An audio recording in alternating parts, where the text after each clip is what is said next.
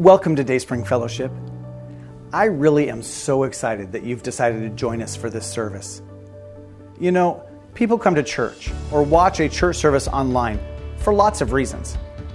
I don't know why you decided to join us today, but here's something I do know God is at work in your life, and He's brought you here to this place in this moment to accomplish His purposes. Since people grow here, you will leave changed. I trust His work in your life. So can you. I'm Chris Voigt, and I lead the pastoral team here at Dayspring. We have a fantastic team who work tirelessly to help people grow. We love helping you discover the best path forward to deepening your spiritual roots, whether you are here in the room or watching online, live or on demand at some point in the future. If you are visiting Dayspring today, we want you to know that we are a come as you are kind of church. We don't have any perfect people here. We are all in process, working through our junk, and sometimes that is a messy process. So if you can embrace our mess, we'll embrace yours, and together we'll let God work to clean it all up. And if you're just checking out Jesus and church, this is a safe place to bring your questions and doubts. We're all on a journey and wherever you are on your journey, welcome. You can learn more about us as a church by exploring our website at dsf.church, by checking out our Facebook page, or contacting us by phone or email. If you need help figuring out the next step to making Dayspring your home church, or if you just have questions, let us know. We'll help you find the answers. For today's service, you can find study questions by selecting Watch from the top menu of our website. And now, Let's join our service.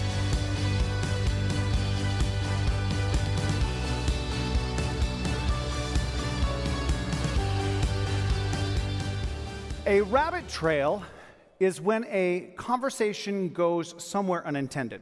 Uh, the focus goes off script, so to speak. Uh, you're talking about subject A, whatever subject A might be, and then all of a sudden you veered like a cute little bunny into subject B which may or may not even be related to subject A. We've all experienced rabbit trails in conversations. In fact, uh, we've all been in conversations with that one person who can't ever seem to stay on the main trail. And unless that's you, if we're honest, they can drive us a little nuts because rabbit trails can make it hard to have one conversation, one complete conversation. Uh, and if there are decisions to be made, then they only end up getting delayed. So, uh, with that said, before we dive into the Gospel of John, we're going to start the message today with a rabbit trail. Uh, it occurred to me that very few pastors really ever talk about their teaching strategy or the why behind what they decide to teach on from the pulpit, which, but that, can, that why can be incredibly helpful in framing how you approach the weekend service. Uh, if you've been around Dayspring for more than a few weeks, you've probably seen this graphic before. Uh, we keep coming back to it. By the way, second rabbit trail here, we go over this graphic in Explore 201, which Michelle just talked about coming up on March 6th. This represents Dayspring's discipleship strategy. Everything we do around here finds its root in this graphic because we take seriously our responsibility to help you grow. And the best way to grow is to know not only where you are right now on your spiritual journey, but what the next stage of growth looks like and what kinds of things help you get there. So, no matter how long you've followed Christ, if you haven't gone through Explore 201, you should sign up. Or if you've gotten stuck and need some help figuring out where to go from here, sign up. Okay, back to rabbit trail number one. Uh, even though we are all unique people on a unique journey, the path from spiritual infancy to spiritual adulthood has some common benchmarks. Uh, what we see here are the four stages or phases of spiritual growth. The first column represents those who have not yet decided to follow Christ, they're just exploring. And then from left to right, we have spiritual infancy, eh, spiritual childhood, and finally, spiritual adulthood on the far right. Now, remember, this has nothing to do with your actual age. It's not even your spiritual age. You can be a lukewarm Christian for a lot of years and not really grow the way God intends. So you can be following Christ for a long time and still be a spiritual infant. This is about how long you have been actively pursuing Jesus. Uh, there's a process of physical development between birth and adulthood.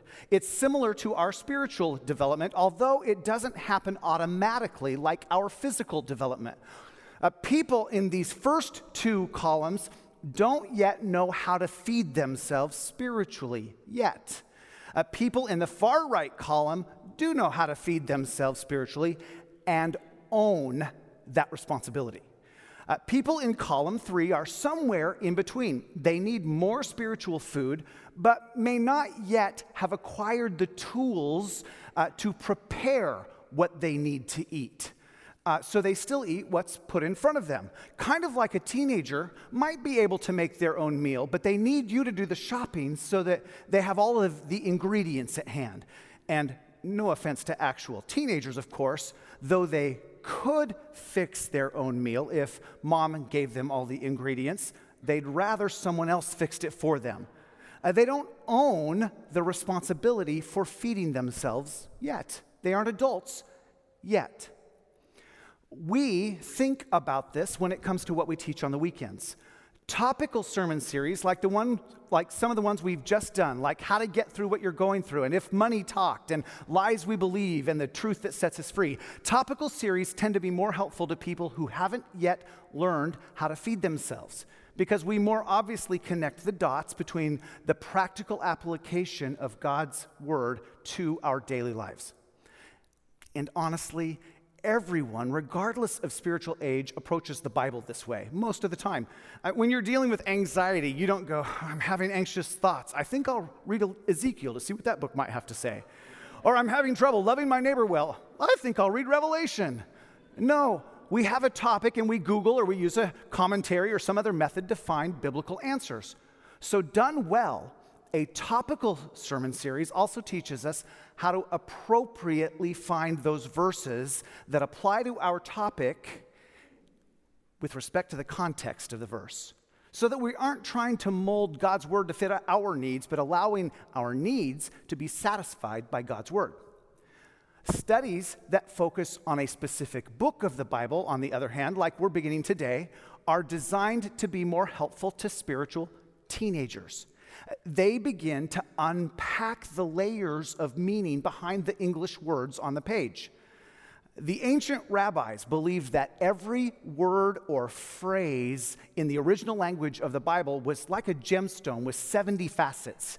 Uh, you look at it one way and you see one meaning, but then you turn it and you, you see that it can also mean something else just as beautiful. This is what makes the Word of God living and active. When we go through a book study like the Gospel of John, we are helping to reveal different facets of God's Word. Uh, those of you who are in the far right category could eat up facet after facet and would prefer that the weekend message be just that. However, many of our Dayspring family aren't yet spiritual adults. So, those of you who are in this far right category are going to have to go deeper on your own, which is okay because you are equipped and motivated to do so. And if you aren't, then you aren't a spiritual adult yet. And that's why we spend more time looking at the Bible topically. We have more people still learning how to eat, let alone feed themselves. Now, for you, as we go through John, your job is to watch the kinds watch for the kinds of signs that indicate that there might be a facet that needs more exploring. And you're also going to have to look a little bit harder to figure out the practical application for your life. That's okay. It will help you grow, which is what we're all about at Dayspring. So, now, depending on where you are in your spiritual growth, you have your marching orders for this next series. And with that, back to our regularly scheduled conversation on subject A, the Gospel of John. Let's pray. uh, Father, in these moments now, wherever we are on our spiritual journey, whether we're just exploring what Jesus is all about, or we've just crossed the line into our, our spiritual journey with Jesus, or we've been following Jesus um, like King David did for years and years and years, wherever we are on that journey, the Word of God is living and active and able to meet each one of us where we are. And we pray that today the Holy Spirit would do His perfect work in our lives, wherever we are. We pray in the precious name of Jesus. Amen. Okay, if you have your Bible in any form, whether physical or old school, hard copy or electronic, uh, go ahead and get yourself situated at the beginning of John. Uh, most of us know that there are four Gospels in the New Testament Matthew, Mark, Luke, and John. Each one was written by a different author to a different audience for a different purpose, which is why it can be a little hard for us some 2,000 years later to understand why they're all a little different. At first glance, it can even seem like they contradict each other. They don't, for the record, but it's, it's easy to see why they, it might seem like they do. Matthew was a Jewish tax collector before following Jesus. He wrote his gospel as a Jew to the Jews, trying to convince them that Jesus was the promised Messiah of the Old Testament. He wrote to connect the dots between what the Old Testament had to say about this coming Messiah to Jesus, emphasizing his regal rights uh, as the Messiah and legitimate king of Israel. Mark was not one of the 12 disciples. He was the son of a Jesus follower named Mary and was a close associate of Barnabas, Paul, and Peter. We see him show up in the book of Acts. Uh, most theologians agree that if Peter didn't actually dictate his story in the Gospel of Mark, he was at the very least the source of Mark's information. Mark was a Roman writing to the Romans, presenting Jesus as the ultimate servant. Uh, he presents Jesus from a practical, action oriented point of view, which you see in the phrase and immediately throughout the gospel, depending on the translation you might be using. Uh, the Romans respected deep thinkers, but looked to men of action for leadership. Mark shows Jesus to be the no nonsense God who came from heaven to complete a task. Now, we talked quite a bit about Luke last year in our series, The Bible for Grown-ups, which is available online if you need a refresher. Luke was probably a Macedonian doctor, but for sure he was a Gentile, not a Jew. Like Mark, he wasn't a disciple of Jesus. But after the resurrection, he did all of the investigative work to write an orderly account of Jesus' life and ministry.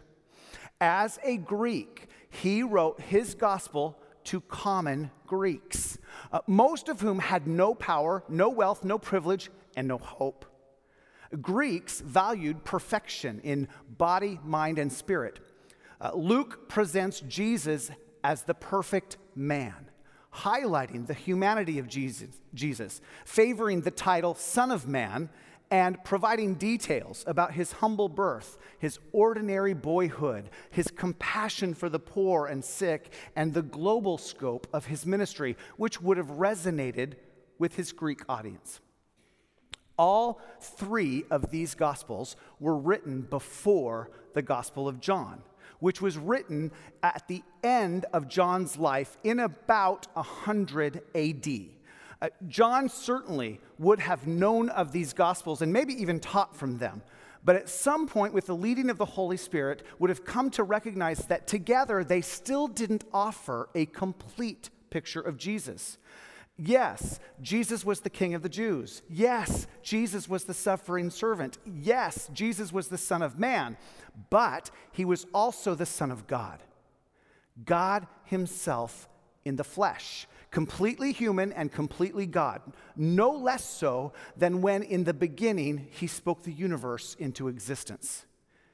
Matthew, Mark, and Luke are called the synoptic gospels because they describe the events of Jesus' life and ministry from a similar viewpoint.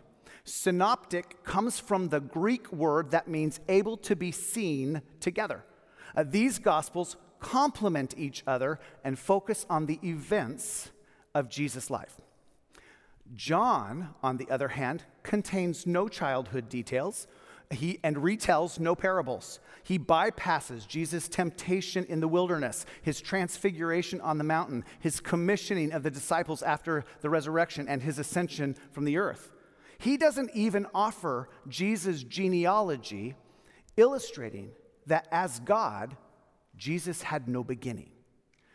Instead, he writes from a philosophical and theological perspective, and where the synoptic gospels focus on events, John adds meaning to those events, placing F- emphasis on the miracles of Jesus, which he calls signs.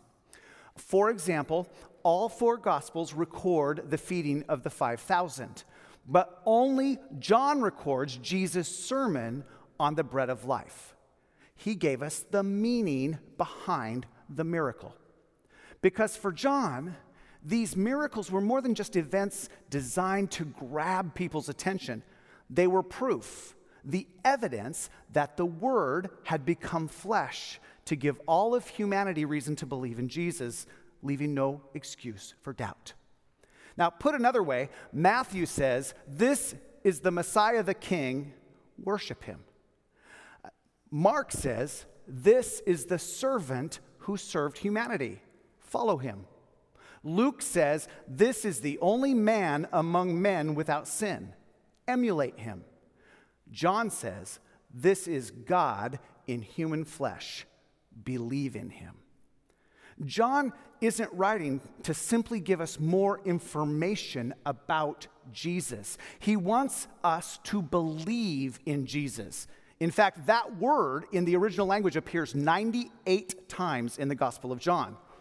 For John, to believe isn't just about head knowledge about Jesus. It isn't just accepting the historical person of Jesus that he lived at some point in time. It isn't simply admiring him or emulating him or believing in his cause. It is, of course, all of those things. The original Greek word does mean to acknowledge the truth as truth. But even more than that, to believe is to accept what he says as truth, and even more importantly, to trust, to rely in, to derive confidence in him. Everything I know about life, everything I know about whatever occurs after life, is dependent upon his claims about himself and how I respond to his offer of grace. I believe in Jesus Christ. John wants everyone to believe in, put their trust in, and surrender their lives to Jesus. And for those of us who already follow Christ, we have a responsibility to share Jesus with others. What makes the Gospel of John important for us is understanding and being able to communicate who Jesus said he was. Uh, most people will acknowledge that there was a historical person named Jesus who was probably a good man, even a prophet. But that's not who Jesus said he was. Jesus said he was God. And if that is true, then it should change everything. Because if he wasn't God, then he was a liar or a con man or a lunatic. But if he is actually God, that's a game changer. Jesus claimed to be God.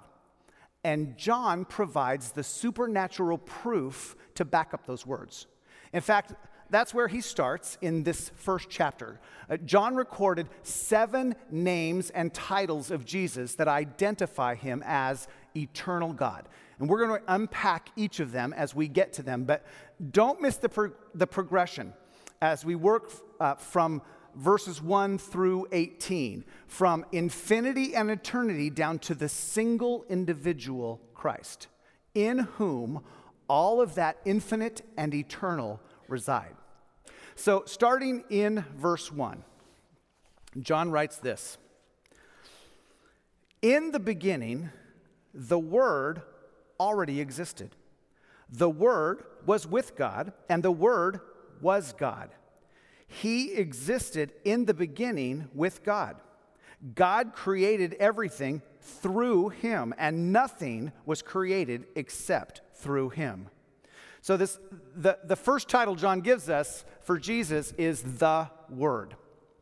Around 500 BC, a Greek noble, nobleman named Heraclitus taught that the universe operates according to a rational structure, a unified ordering principle. And if we carefully observe this, its patterns and solve its riddles, we can observe this structure. According to this theory, all the laws of physics, mathematics, reason, and morality can be traced back to this ordering principle, which he called logos, or the word. Now, over time, other philosophers and philosophies, such as the Stoics and the Gnostics, jumped on the Logos bandwagon. Ephesus was not, uh, not only the birthplace of this idea, but it was the center of this Greek philosophy. Enter John, who was writing his gospel most likely in Ephesus. And all of these secular influences threatened to corrupt Christian doctrine. We talked about Gnosticism in particular in our series from 1st, 2nd, and 3rd John How Do You Recognize a Christian? If you missed that series, you might want to go back and watch. You'll find it along with several others on our website. Uh, what John did here was genius. He affirmed the parts of Greek philosophy that were valid, he found common ground in order to preach the truth of Christ. He met them where they were in what they already believed and then led them to Christ. Just as our words reveal our hearts and minds to others, Jesus Christ is God's word revealing his heart and mind to us. And words matter. Words are made of individual letters, and Revelation tells us that Jesus is the Alpha and Omega, the first and last letters of the Greek alphabet. Hebrews 1 tells us that Jesus is God's last word to mankind. He is the climax of divine revelation. As such, Jesus Christ is the eternal word. Verses 1 and 2. He existed in the beginning because he is eternal. He is God and he was with God. By the way, even without mentioning the Holy Spirit here, this verse is an important uh, support for the theology of the Trinity Father, Son, and Holy Spirit. All three the same and all distinct. Verse 3 tells us that He is the creative Word. God created all things through Jesus Christ, which means Jesus was not a created being, but a creating being, making him the eternal God. Now, the verb here in Greek is in perfect tense, which means nothing to any of us. Uh, but it means that creation was a completed act. Creation is finished. Even though God is at work in his creation, creation is not a process, but a finished work. This parallels Genesis 1, the old creation, and now new creation.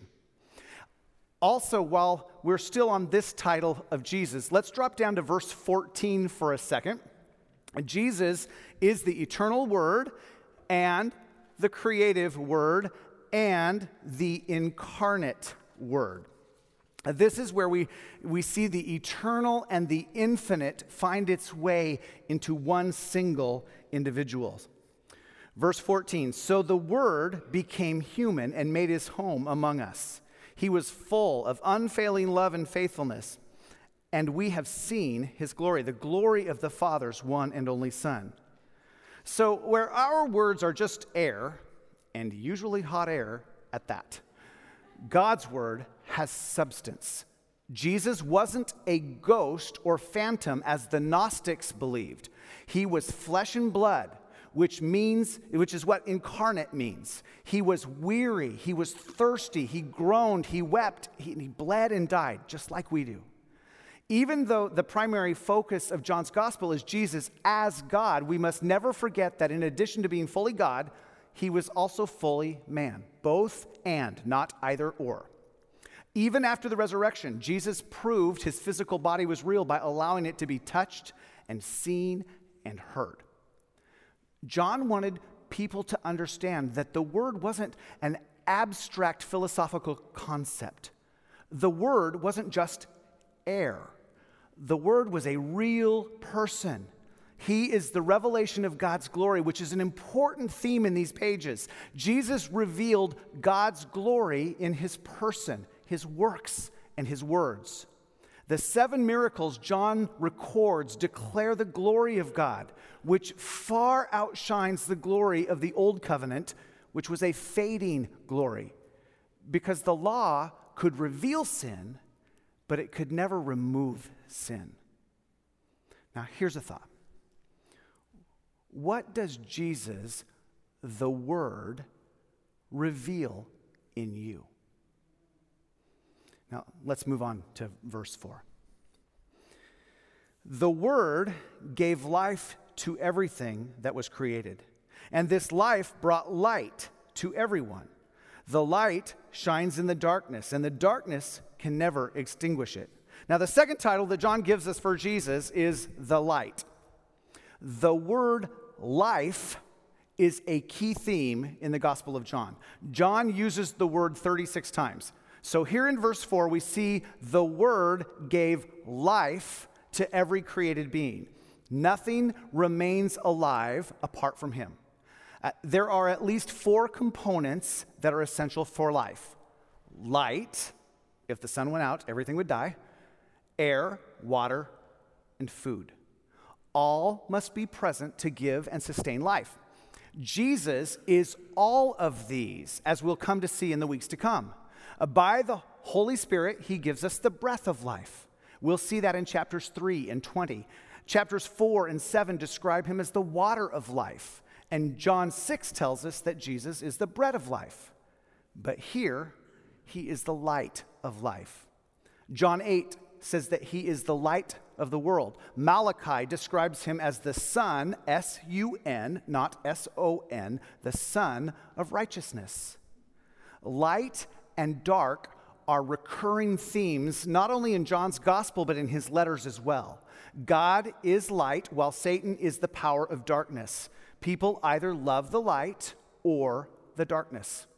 Now, literally translated, John 1 5 says, And the light keeps on shining in the darkness, and the darkness has not overcome it or understood it.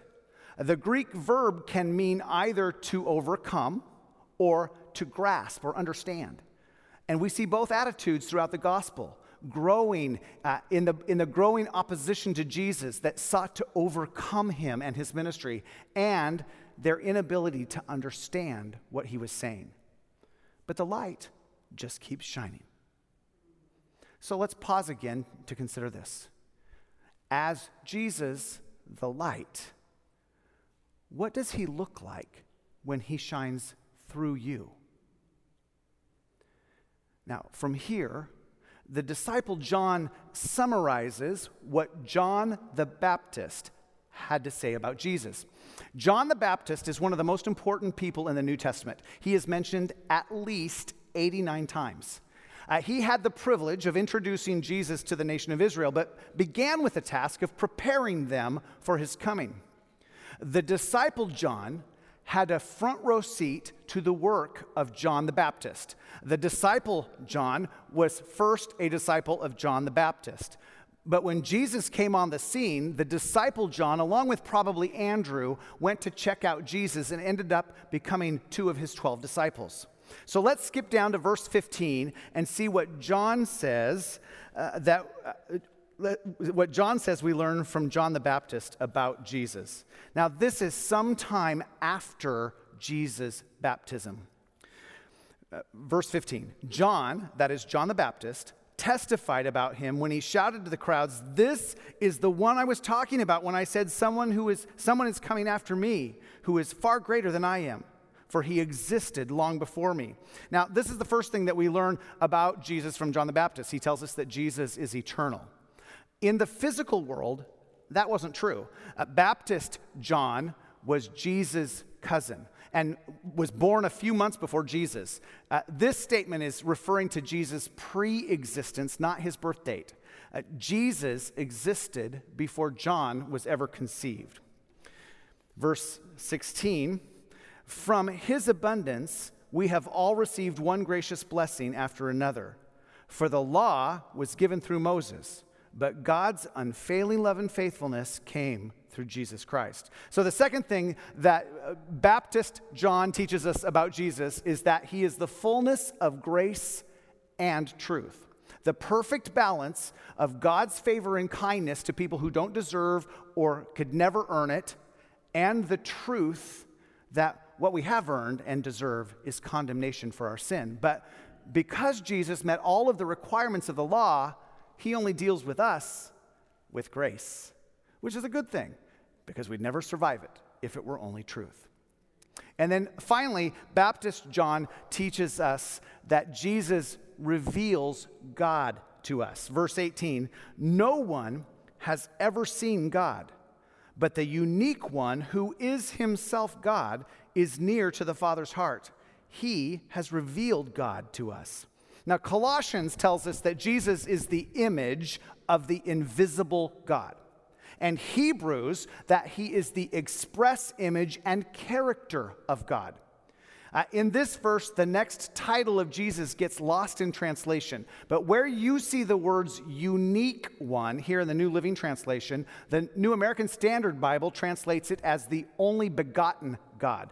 What Baptist John is saying that is that Jesus is the Son of God, which is the first time that we see this title for Jesus in John's Gospel. Given that we're only 18 verses in, that's no big surprise. But overall, he will use this title at least nine times in the pages to come. Jesus, the Son of God. What does Jesus, the Son of God, reveal about God to you? Okay, now let's jump down to verse 29 uh, for the next title. The next day, Baptist John saw Jesus coming toward him and said, Look, the Lamb of God who takes away the sin of the world. And then the next day, in verse 36, as Jesus walked by, again Baptist John looked at him and declared, Look, there is the Lamb of God. So Jesus is the Lamb of God. Now, I'm not really sure what was going on in this scene. It feels like it was a multi day Billy Graham like evangelistic event where Baptist John was the Billy Graham of the day. And Jesus is just gearing up his ministry. Maybe he's already finished his 40 days in the desert, since when you read these verses later on your own, you'll see that John is remembering the time that he baptized Jesus. So maybe Jesus is fresh off of backpacking in the wilderness and looking to begin his public ministry. The Jews would have been very familiar with lambs for sacrifices.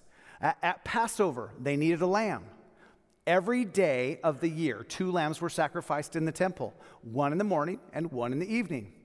Add in all of the lambs brought for personal sacrifices, and you'd have a plethora of lambs. And people very familiar with what Baptist John meant, even if they didn't really get how Jesus fit into the picture. But John and Jesus knew that Baptist John's baptism of Jesus was a foreshadowing of the baptism into death that would occur on the cross when the Lamb of God died for the sins of the world before being raised to newness of life three days later. Now, when you, when you think about Jesus, the Lamb of God, what comes to mind? What does this facet of Jesus mean for you? In John's gospel, we are now three days into this sequence of days that disciple John is recounting for us. The seventh day would, have, would be the wedding in Cana that we read about in chapter 2. Traditionally, Jewish weddings were held on Wednesdays. So if you count backwards, that means this third day is the Sabbath. John was preaching and Jesus was collecting disciples. And verse 37 tells us that this is when disciple John and Andrew left Baptist John to join up with Jesus. And after a meeting of the minds, verse 40 tells us that Andrew, Simon Peter's brother, was one of these men who heard what John said and then followed Jesus. Andrew went to find his brother Simon and told him, We have found the Messiah, which means Christ. Bringing us to the fifth title that John uses for Jesus, the Messiah. Messiah is a Hebrew word that means anointed. It is the Greek equivalent of Christ. To the Jews, it was the same as Son of God. As a side note, now make that a little tiny rabbit trail. That means that Christ isn't Jesus' last name. Christ is a title, which means the Messiah. In the Old Testament, prophets, priests, and kings were anointed and thereby set apart for service. Kings were called God's anointed. So, from the Jewish perspective, the Messiah was their king who would come to deliver them from Roman rule and establish his kingdom, which was part of the confusion for the Jews when it came to Jesus. He didn't act very kingly. We have the blessing of experiencing these words on the other side of the cross. Uh, but even still, like the Jews, we often get it wrong when it comes to our expectations for the Messiah. So, who is Jesus, the Messiah, to you? Now, obviously, Simon, who became Peter, joined up. And it doesn't say it here, but disciple John also got his brother James on board. And then Philip joined the gang and he uh, went and told Nathanael, who was a little skeptical about Jesus. Uh, verse 46 Nazareth, exclaimed Nathanael, can anything good come from Nazareth? Come and see for yourself, Philip replied. As they approached, Jesus said, Now here in Nathanael is a genuine son of Israel, a man of complete integrity. How do you know about me? Nathanael asked. Jesus replied, I could see you under the fig tree before Philip found you. Then Nathanael exclaimed, Rabbi, you are the Son of God, the King of Israel. And the sixth title for Jesus comes from the skeptic, the King of Israel. Now, it gets lost in translation, but Jesus actually called Nathanael an Israelite in whom there is no guile which is certainly a reference to Jacob of old, the ancestor of the Jews, who was a man of guile, who tricked his brother, father, and father in law before an encounter with God changed his name and character to Israel, a prince with God. King of Israel is a title similar to Messiah, anointed one, because, as I said earlier, all of Israel's kings were God's anointed. But even though Jesus did present himself as a king in John chapter 12, and he affirmed to Pilate that he was born a king, he refused to let people make him a king. As American Christians, we don't really understand what it means to have a king. We have presidents and governors and mayors who, de- who we decide get to serve us, not rule over us. We don't really have to obey them as we would if we lived in another age and time. They aren't really sovereign over us. So, with that in mind, is that how you relate to Jesus, the King of Israel? Is he really your king? By the way, another rabbit trail is Nathanael himself. Some scholars believe that Nathanael and the disciple Bartholomew mentioned in the other Gospels are the same person. John never mentions Bartholomew, and the other Gospels never mention Nathanael. So while it is possible that Nathanael and Bartholomew were two men, it's more likely that it was simply Nathanael Bartholomew, much like it was Simon Peter. And the Apostle Paul was Saul Paul, where one was his Jewish name and the other was his Roman name. And then, last but not least, coming from Jesus himself, is the seventh title. Still talking to Nathanael, Jesus asked him, do you believe this just because I told you I had seen you under the fig tree? You will see greater things than this. Then he said, I tell you the truth. You will all see heaven and earth, and the angels of God going up and down on the Son of Man, the one who is the stairway between heaven and earth. Jesus called himself the Son of Man. A Son of Man was one of Jesus' favorite titles for himself. It is used 83 times in the Gospels and at least 13 times in John. The title speaks of both the deity and the humanity of Jesus. As the Son of Man, Jesus is the living link between heaven and earth which explains the reference to Jacob's ladder in Genesis 28. Jacob thought he was alone, but God sent the angels to guard and protect him and to guide him. Uh, Christ is God's ladder between heaven and earth. And in using these words, Jesus reveals his ultimate purpose for coming to earth to bridge the gap caused by sin between God and man. Now, most of us here in the room and watching online have crossed that bridge. Even still, I'd guess there are times when we think we're alone, much like Jacob felt back then. But how does that feeling align with what we know about Jesus, the Son of Man? Now, at the close of this fourth day, Jesus has gathered six of his 12 disciples. Little did they know what was to come in the next three years and how much their lives would change. Which brings us to chapter 2.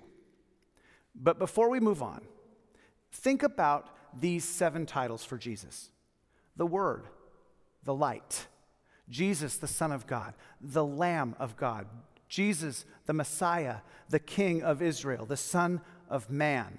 Seven facets of Jesus. Now, I'd guess that if, if you had a little more time to just really uh, think about those seven titles, that uh, one or two of those facets would resonate in your spirit more than the others. That resonance is probably related to your life experience, to the way you met Jesus, what you need or needed from him in order to relate to him on a meaningful, life changing level. It's what connected you enough to surrender your life to him. I think John gave us seven facets of Jesus for much the same reason we have four gospels written by different people to different audiences.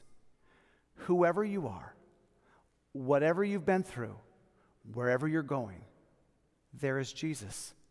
He isn't just Jesus for the Jews. He's not Jesus for white people or Jesus for black people or brown people. He's far more than Jesus for the rich or the poor He's not just Jesus for those who have their, their act together or those who are completely broken. He is certainly Jesus for the marginalized, but he is also Jesus for the non marginalized. He's Jesus for the addict, the abused, the abuser, the lonely, the hurting. He's even Jesus for those who don't think they need Jesus. He is Jesus for everyone. He is the God who reveals himself to everyone, who loves everyone. Who is Jesus to you? Now, we clearly don't have time to cover chapter 2 today, which is fantastic because that means you have some homework to do. We'll begin in chapter 3 next week. So, wherever you are on your spiritual journey, at whatever level you are able to, work your way through chapter 2 on your own. That might mean that you just read chapter 2. It might mean that you dive deep and uncover facet after facet of beauty. Again, it depends on where you are on your spiritual journey. There is no wrong answer here. Just do something. We've included a couple of questions in the discussion guide online to help you to help guide you. When it comes to the practical application of this chapter, let me point you in this direction. As Christ followers, we are called to share Jesus with people far from God. We aren't responsible for what happens when we share. We're just called to share and to trust that God will do whatever God will do with the seed that we sow. The best way to share Christ is to help them meet Jesus in that place in their lives where they need Jesus to show up. Usually that's in their greatest source of pain. Jesus has a title for that. So, who can you love there? Look at the people in this chapter who came because of an invitation a simple come and see, which we'll see again in John's gospel. So, who are you inviting to come and see? Let's pray. Father, we are so thankful for Jesus. Thankful that Jesus is faceted enough that he can meet any person where they are, that he can connect with any person regardless of background or time in history or uh, experience in life. And Father, for those of us who have already made the decision to follow Christ, Amen and thank you, Jesus. But what is probably true as well is that there are people, maybe even in the room, watching online now or later, who have never crossed the bridge. The, the, the, the bridge of Jesus that covers the gap created because of our sin. And if that describes you, then today's the day. All you have to do is say, Yes, yes, I believe in Jesus. Yes, I acknowledge that my sin has broken that relationship, has made it impossible for me to ever be good enough to get to heaven on my own, to have a relationship with God on my own. But I say yes to Jesus. It really is that simple. What happens from here is a little more complicated, a little harder. Dying to yourself takes time. It's a lifelong journey that we are privileged to be on, as hard as it may be sometimes.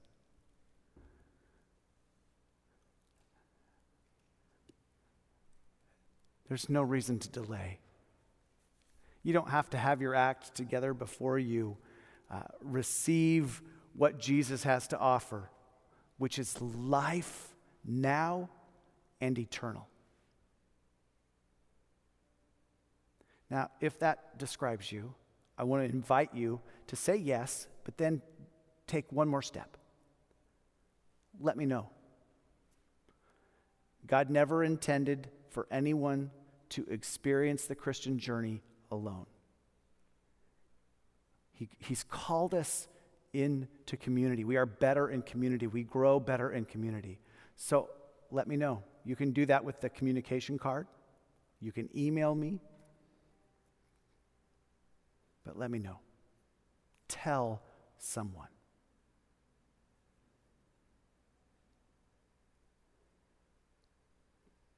We pray in Jesus' precious name. Amen.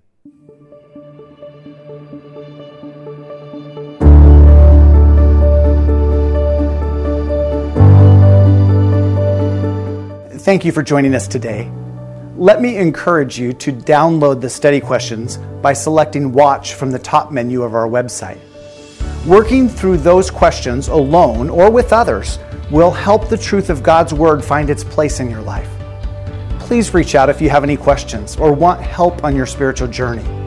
My email address is on the screen, or you can call the church during the week. This ministry is made possible because of people like you people who believe in what God is doing through Dayspring. Your financial generosity is proof of God's work in your life. If you're just checking us out today, please know that we don't expect you to give anything to support Dayspring. That is the responsibility of our Dayspringers. Just enjoy the rest of your day. If you'd like to start giving, we have three easy ways for you to get us your gift. Please see the online giving section of our website or text GIVE to the number on your screen or mail a check to us at the address you'll find on our website. Also, thank you for liking and sharing and following Dayspring on whatever platform you're on. It means a lot to me when you pass on the good news of Jesus to your friends and family. Until next week, may you experience God's favor and blessing in your life.